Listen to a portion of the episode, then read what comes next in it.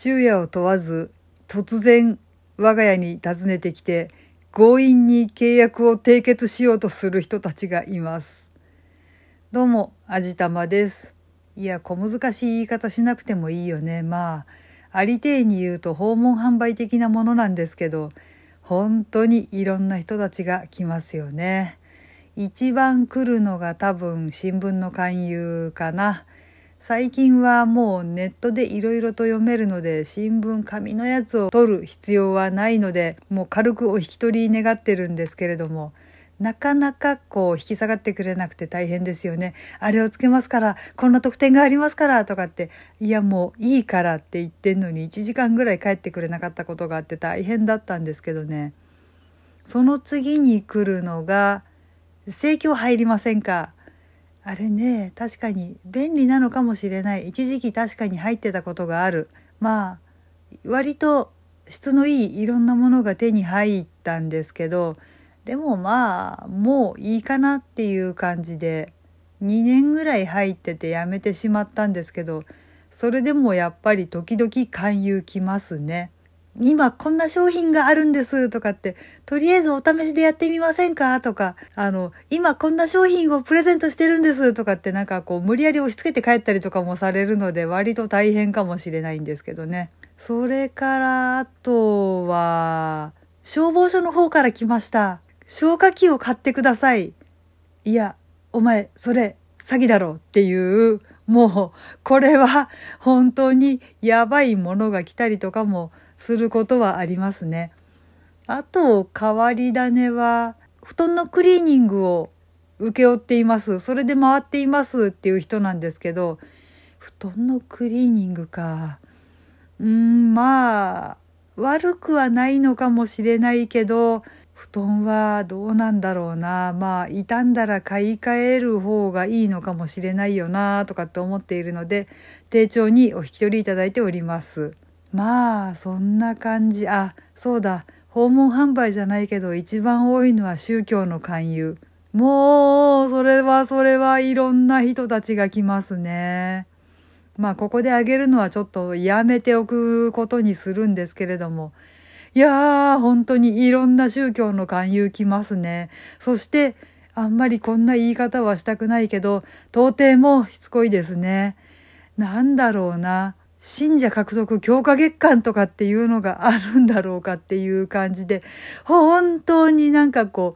う、3日と開けずに来るとかっていう人たちがいたので、さすがにこれはやばいよねと思って、ごめんなさい。あなたたちの宗教に一切興味がないので、もう二度と来ないでくださいねって言ったら、来なくなったので、まあ、ちょっと心は痛むけど、きっぱり言ってしまうのがいいのかもしれないなぁと思った次第でした。で今回お話ししたいのは推し売りとは逆パターン推し買いってのが来たよっていうお話をちょっとしたいと思います。ちょっと前の話なんですけどまあうちにいたらピンポーンってなるんですよインターホンが。でまあ当然のことながらインターホンなので相手の顔とかもちゃんと見えるのでうん、あの玄関まで行って扉を開けるような真似はしないでそのモニターで応対したんですけどまあなんなんというところだったかはちょっと忘れたし覚えてたとしてもちょっと名前は出せないんですけれども、えー、貴金属の買い取りをしていますって言うんですね。でその収益の一部をその恵まれない子どもたちに寄付をするので家に眠ってても使わない貴金属とか壊れてて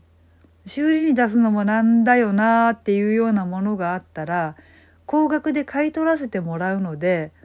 譲ってもらえませんかって言うんですね。高額買取か。まあ、まず間違いなく詐欺ですね。渡したが最後持って逃げるのなんかもう想像に難くないっていうか、もう考えるまでもないですよね。もうだからいやあのうちにはそんなに貴金属なんてないしあるとしても大事なものばっかりだから結構ですいりもうあの、うん、売りません帰ってくださいって言ったんですけどね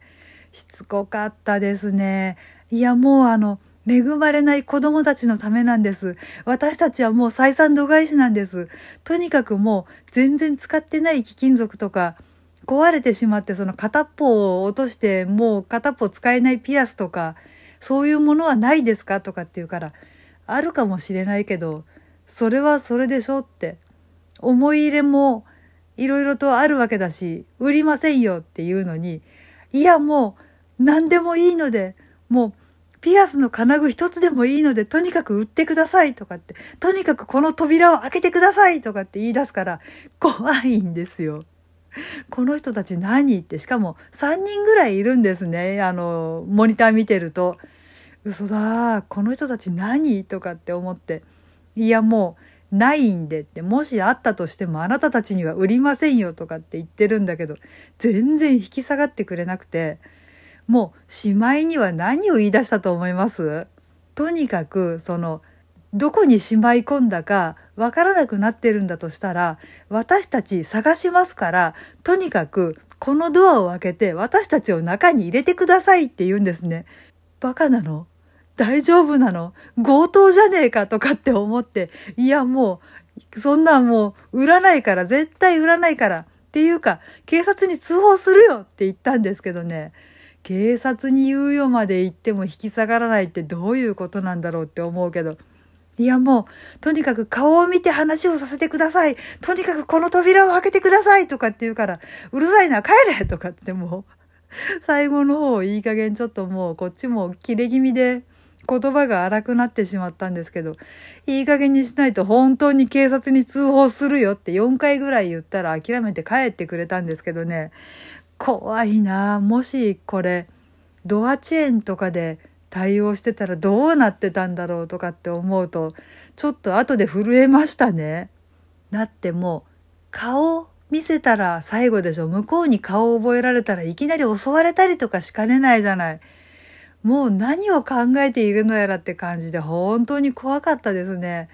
まあ新手の詐欺っていうか、まあ、調べたら押し買いって結構あるっていうことなんですけど引っかかる人がいるのかな？まあ振り込め詐欺とかもね結構なんかこううっかり騙されちゃう人とかもいるわけだしお年寄りとかだったらもう自分で探すのもなんだし手伝ってくれるって言うしとかってうかっとドア開けて中に招き入れちゃってごっそりやられてみたいなことになるんだろうかって思うと